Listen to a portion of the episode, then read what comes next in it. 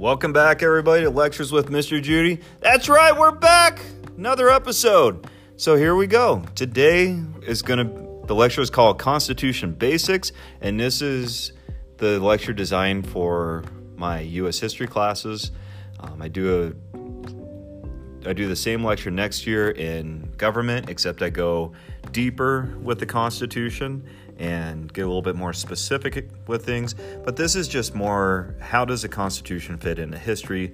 What are the basic parts of it that we're going to see as we study history from this point on? And how do we get to certain parts like, say, the Civil War and what parts of the Constitution are going to be important with the Civil War?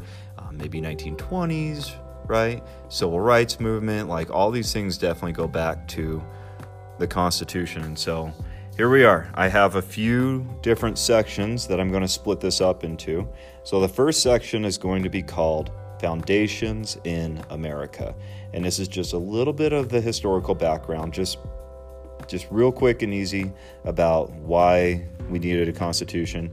Then I'll get into the basics of the Constitution. So that's going to be some historical facts about it, explaining the preamble, the articles, and the amendments and then a little bit about federalism because the Constitution sets up this idea as well. So, again, I'll do the basics part, and then after that, that's when we get into the three branches, and that's going to be the big chunk of the lecture today. And then we get into the last part separation of powers, checks and balances, and then slavery. And we, we have to talk about what the Constitution mentions with slavery. So, here we go.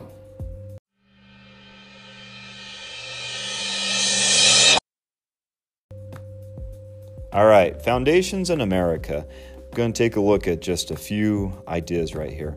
All right, under the British Crown, which was a constitutional monarchy, which means the king shared power by this point with the parliament, and there was something in place to kind of outline all right, you have this power, king, and the parliament has this power.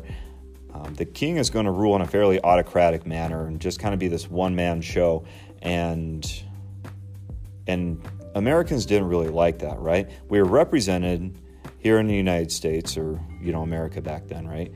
We're represented by somebody in England who had little to no idea about the colonist concerns, was not from America, you know, had been in England and just didn't really understand what was going on. And so, as these new taxes are getting levied against us that I talked about in last lecture, like the sugar tax, and a Stamp Act and a Townshend Act and all these other things, right?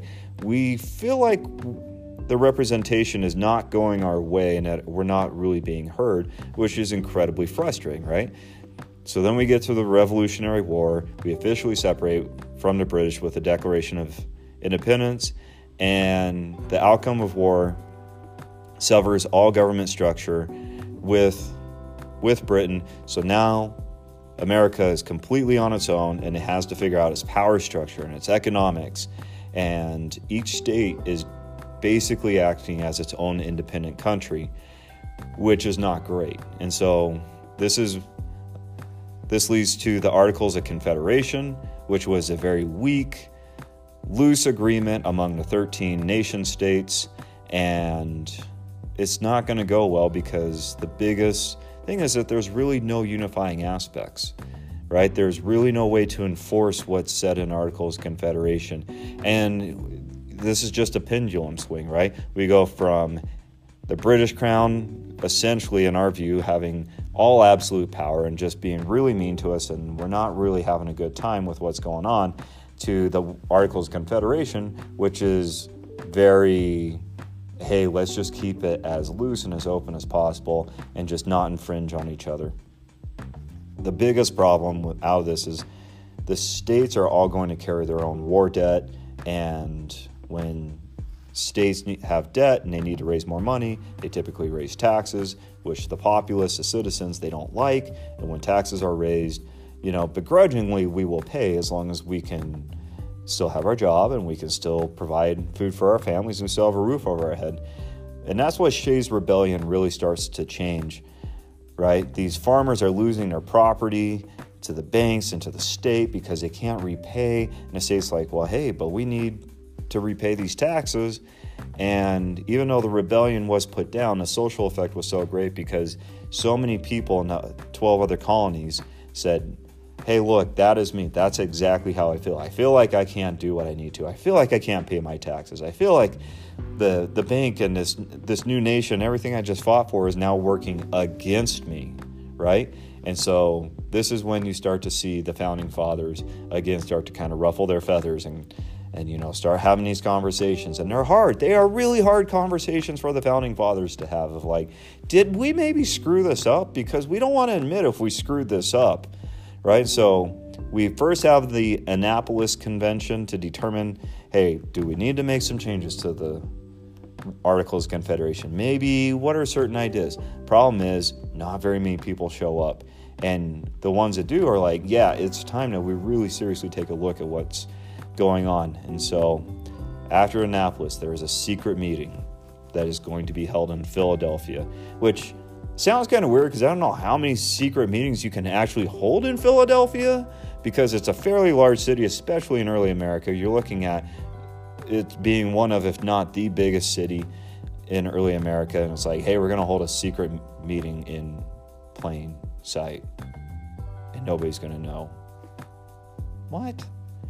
But this is where Patrick Henry, remember, you know, give me liberty, give me death kind of guy, says, I smell a rat. And it, it's probably because he just didn't get invited. So we meet in Philadelphia, right? These founding fathers, they lock themselves in a very tight and small room with a bunch of tables and they they lock the windows down so nobody on the outside can hear and they're sitting in there from May until September and I just cannot imagine that was a very comfortable experience for those men but what they produce is what we're after today the Constitution of the United States.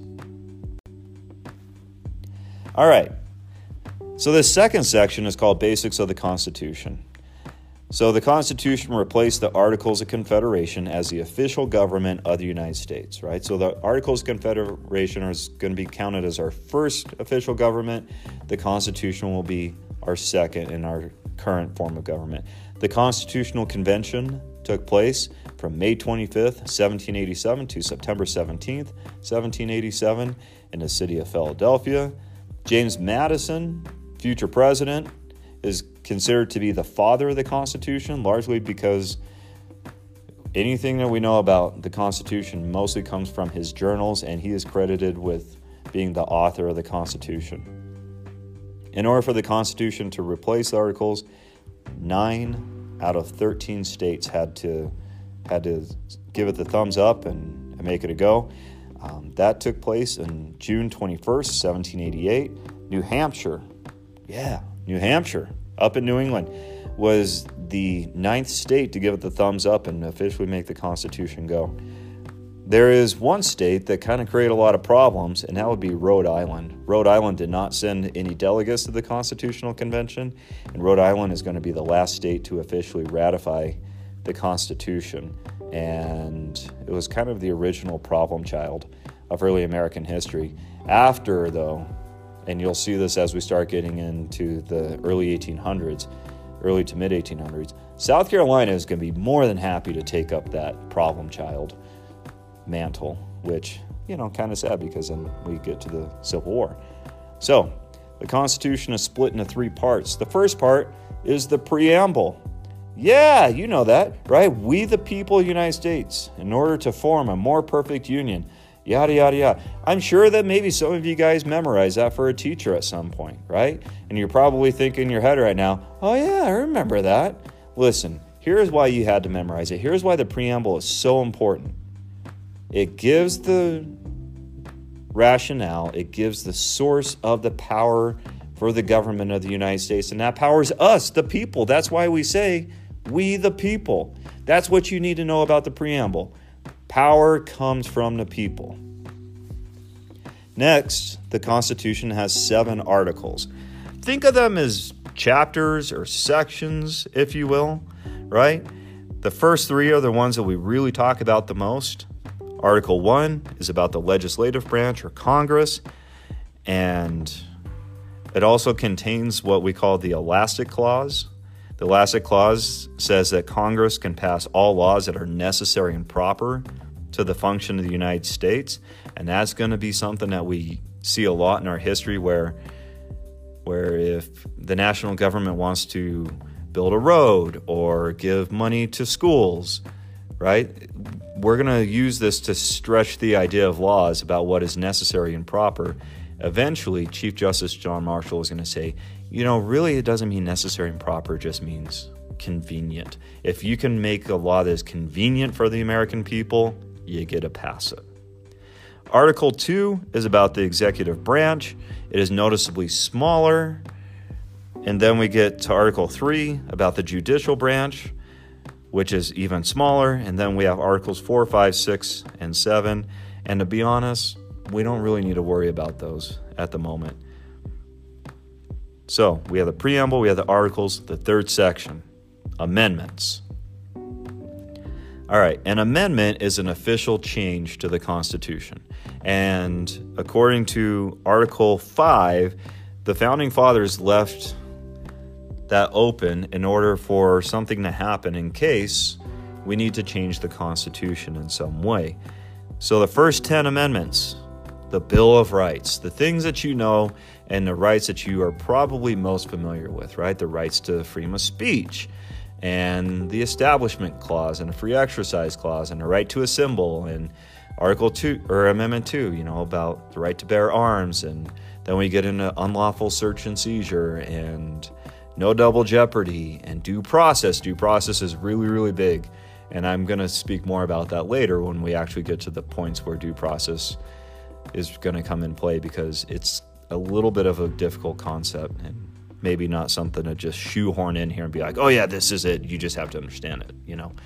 But anyway, tw- we now have 27 amendments to the Constitution, and they have changed some things like slavery, for example, and voting age, and the gender of who could vote, and when the government officially starts.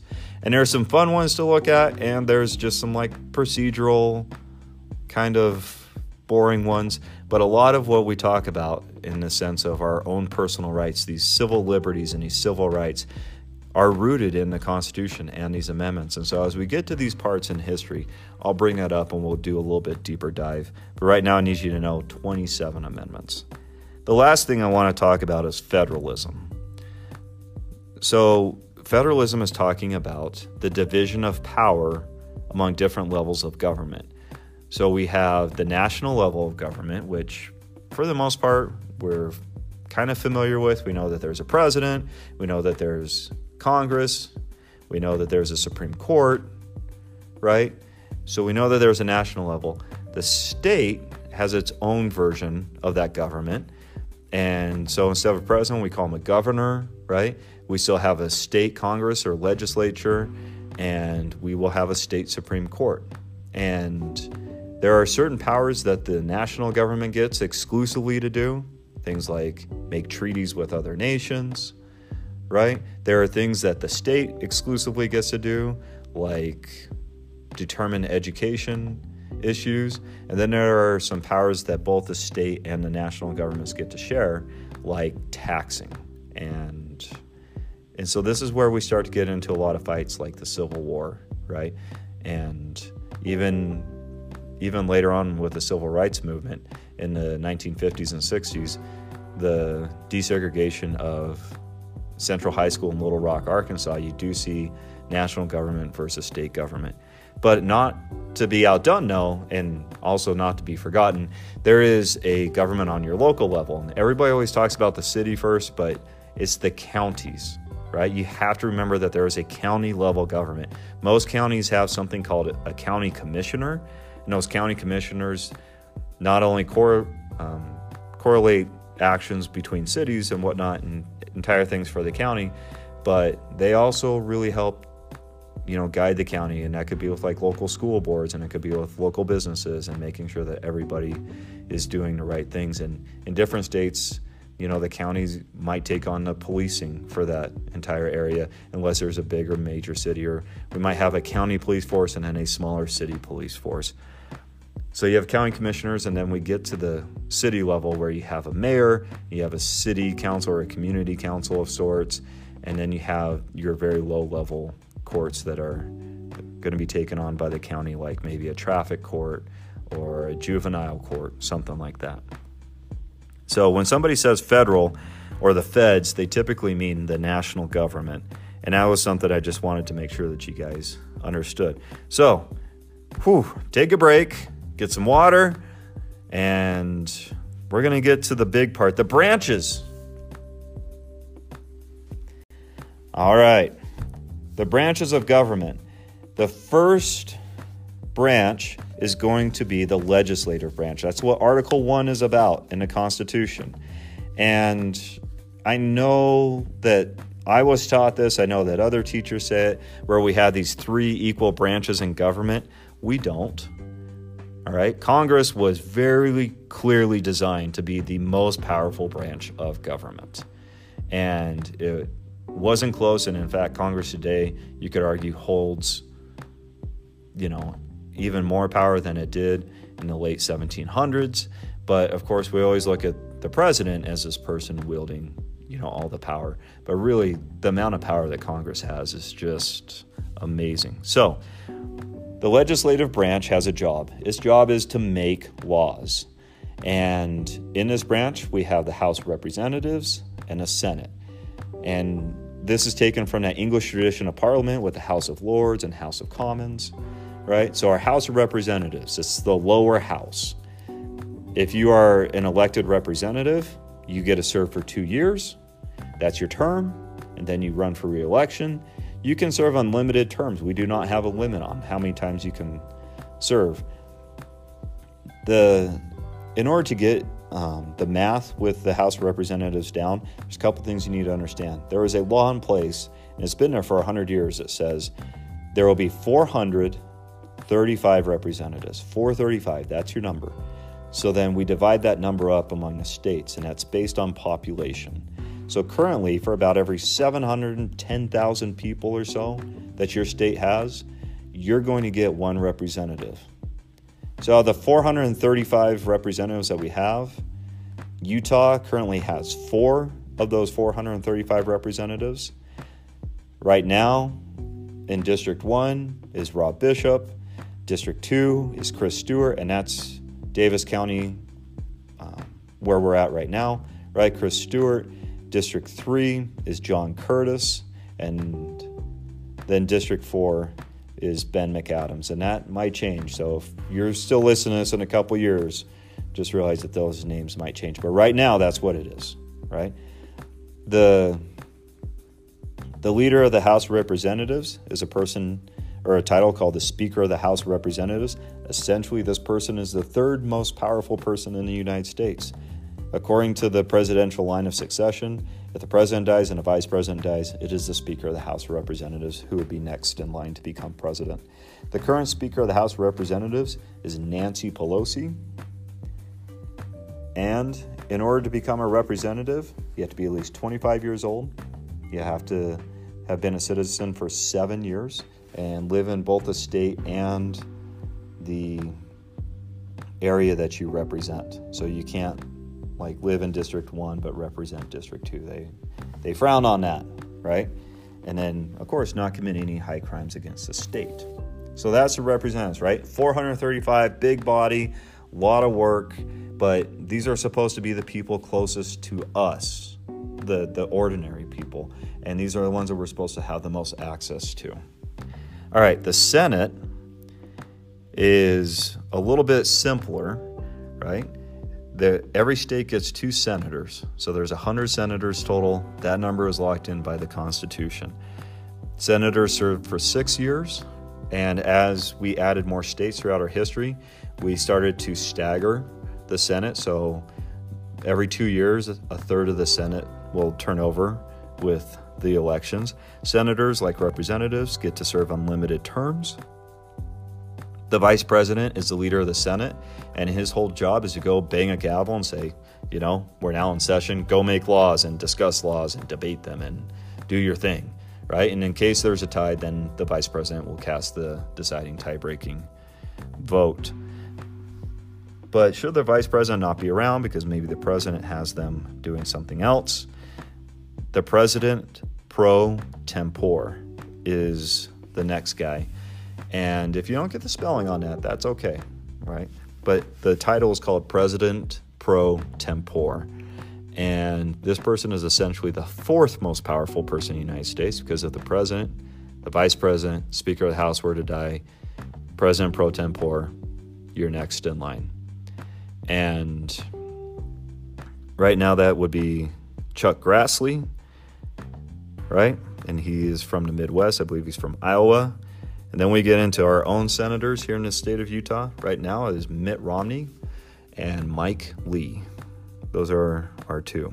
And so the Senate gets to have a couple powers that the House of Representatives doesn't. So, for example, with federal positions, like if there's a Supreme Court justice that passes away and the president needs to install a new one, the Senate gets to confirm that person and the House of Representatives is left out. Conversely, though, if we're going to create a tax law, that is a law that the House of Representatives gets to pass, not the Senate. So, Congress will meet in the building called the Capitol in Washington, D.C. If you ever have the opportunity to go there, I suggest you tour. It is pretty cool. So, there we go. Legislative branch, make laws. And we have two different bodies to make sure that laws get made. The next one is the executive branch. And the executive branch has a job. Its job is to enforce laws. Now, the executive branch, we all know the face that runs a place, right? It's the President of the United States. But there's more than just the President of the United States that is a part of this branch, right? So it's the President, the Vice President, the Cabinet, the White House staff, and the Executive Office of the President. The, the only part I'm going to focus on right now, besides the President, will be the Cabinet. So, in order to be the President of the United States, you have to be at least 35 years old. You need to be a natural born citizen of the United States, which, in case you're ever wondering why Alexander Hamilton never became President of the United States, there you go. He was not a natural born in United States person. You have to live in the United States for 14 years of residency, not commit any high crimes. The president gets to serve a term of four years, and now, after an amendment to the Constitution, can serve two terms. The other part I wanted to mention in this process is something that President Washington created, and that would be the cabinet, right? Now we think of cabinets as like these things in our kitchen that hold, you know, our plates and our cups and our and our food and all the other things. Um, but the cabinet in this point refers to different parts of the government, and so each each one of these departments of government is going to be headed by a secretary, except the Department of Justice. That requires the Attorney General. But we have things like agriculture and commerce and the Department of Defense, which is basically the military, right? Education, energy, health and human services, homeland security, housing and urban development, or HUD is the nice little acronym there. Interior, labor, state, treasury, like I said, the justice, transportation, um, veteran affairs, right? And so these 15 different people will meet with the president and advise him on matters. So, for example, the Department of Defense representing the military, they will bring in military officials and say, Hey, Mr. President, here's how we would advise you to take actions on this, right? Agriculture will talk about the farmers and a current food supply and what can be done and maybe you know trade with other nations and what are we sending out what are we bringing in is what we're bringing in outselling our farmers and you know all that like they do a lot of lot of stuff and the executive branch its whole job is to enforce laws so if you if you automatically think like oh great well they're the police I mean, you're not totally wrong in that assumption. you know what I mean? Like they are there to to enforce the laws and make sure things are carried out. So the president will live in the White House and obviously has to help broker deals with Congress because the president will promise all sorts of wonderful things as they are running um, to become president of the United States. And so the president and Congress, their relationship is really, really crucial and vital. And we'll see where times where that works well and then times where it doesn't work so well, like say Andrew Johnson after the Civil War and almost getting impeached, or maybe Andrew Jackson um, in 18 in 1820s and 1830s, kind of looking at like, hey, I'm the president, and you will you will do my bidding. But then you look at friendlier relationships like President Franklin Roosevelt in passing all the New Deal programs and even President Lyndon B. Johnson. A little bit of tension there, but he was able to pass through the Great Society programs and a lot of civil rights legislation after the death of President Kennedy. And so that's going to be something that we're going to keep an eye on as well. All right, the last branch, the judicial branch. Its job, you tell us what the laws mean. And this interpretation of laws is really hard to kind of wrap your mind around. So let me give you an example real quick, and it's from my favorite court case of all time Tinker versus Des Moines School District. So we think we know what free speech means, right? I can say whatever I want. Well, during the Vietnam War, Mary Beth Tinker, her brother, and her best friend were suspended from school because they wore armbands to protest the Vietnam War. And the school that they attended had said, You're not allowed to protest the war on our campus. We don't want to create any unrest or riots or anything. And so Mary Beth, her brother, and her friend were all suspended because of these armbands. Well, there was a court case. And that court case went up and went up and went up and went up, and it eventually got all the way to the Supreme Court. Now, remember, the Supreme Court's job is to interpret laws. And so the Supreme Court actually interprets speech in this point and says there's two different types of speech. There is this expressive speech, right? Like this verbal, the, the things that come out of our mouth, right? There's that type of speech. But then there's that symbolic speech, right? Um, symbolic with a hand gesture, symbolic by the clothes that I wear, symbolic by the, you know, maybe actions that I do, right? And so the Supreme Court said it's a peaceful protest, right? Their armbands aren't disrupting class, they're fine. You don't need to suspend them for that because that is a version of freedom of speech. And so that's an example of interpreting the law. Now, who makes up the judicial branch? The Supreme Court and all other federal courts. There are other federal there are other courts um, like a Court of Appeals, for example. We've broken the United States into 13 different sections. And if you feel like your state Supreme Court got something wrong, you can appeal to a federal court, right? There's there's military affairs, which if you've seen the movie A Few Good Men, that comes up. There's a tax court. There's an international court to deal with relations between us and other countries, and if there's a dispute. So there's a few different other courts that exists just besides the Supreme Court, but we're going to focus on the Supreme Court.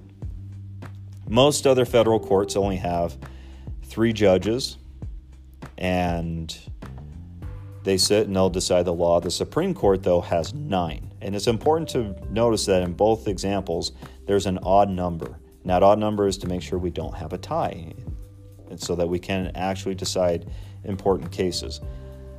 The justices are nominated by the president and then confirmed by the Senate, as I mentioned previously. Unlike the presidency and Congress, you serve for life or until you decide to retire, right? So it's kind of a cool appointment and a little different appointment. The Supreme Court is a final authority on all items of legal matters. It is headed by a Chief Justice. The Chief Justice is John Roberts, and he has been in for a little bit now. As far as the federal courts go, we have 94 district courts, we have these specialty courts that I mentioned, and we have 13 appeals courts. So even if you feel like your your court at the state level didn't quite get there, you will go to one of these 94 courts and then a 13 appeals court and then a Supreme Court. So in a year, the Supreme Court gets around 2,000, 4,000 requests or more um, for cases to be heard and will grant somewhere around 100 to 400 to hear, actually hear. Okay, we made it through the biggest section. Whew, you're doing great. Maybe hit pause and get up, move around, just kind of shake it off, get get it ready. All right, we got two quick sections to get through, and then we'll be done.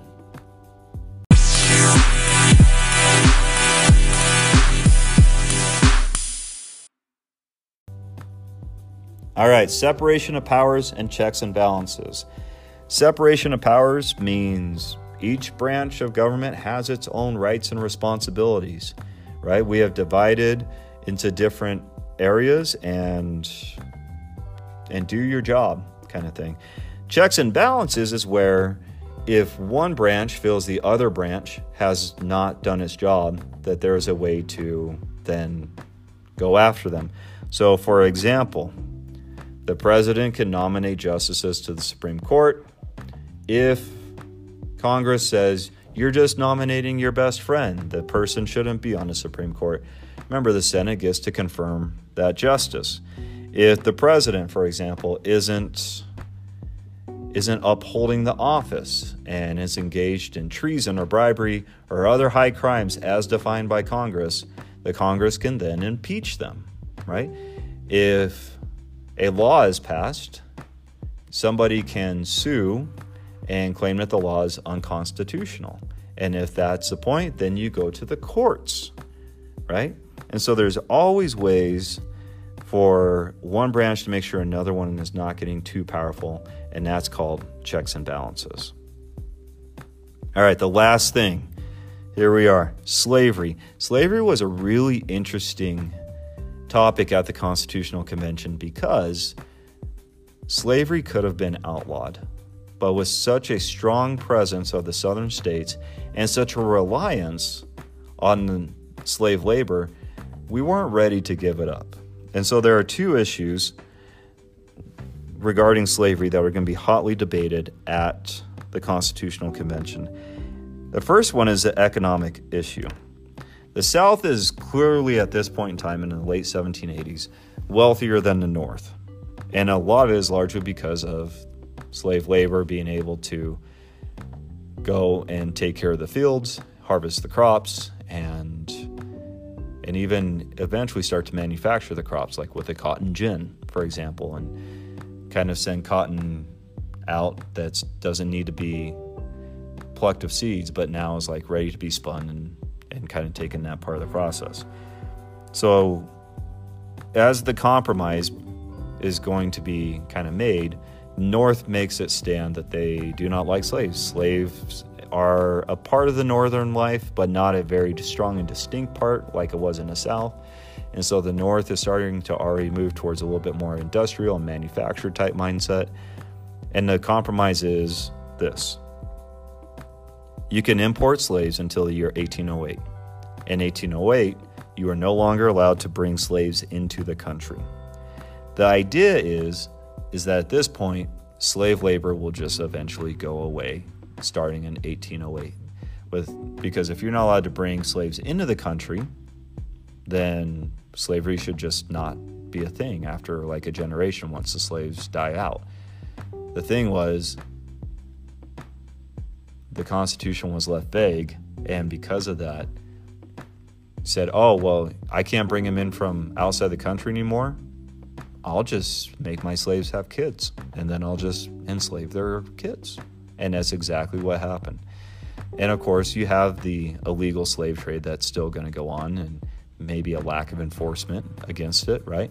But this was the law. 1808 was the year that you could no longer import slaves. Okay, let's talk about the representational issue.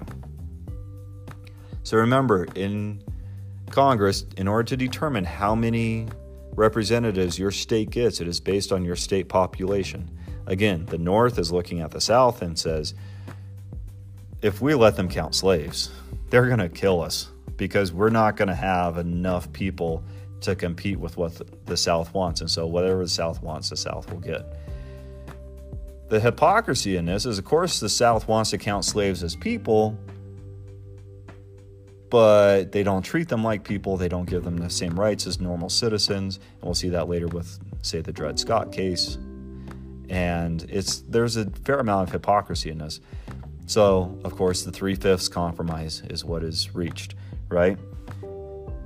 A state count 60% of its slave population as towards representation for the House of Representatives. And so this would still give the South the initial advantage, but as expansion is going to take place, you will see the power will shift to the north fairly quickly and is one of the major factors of the Civil War.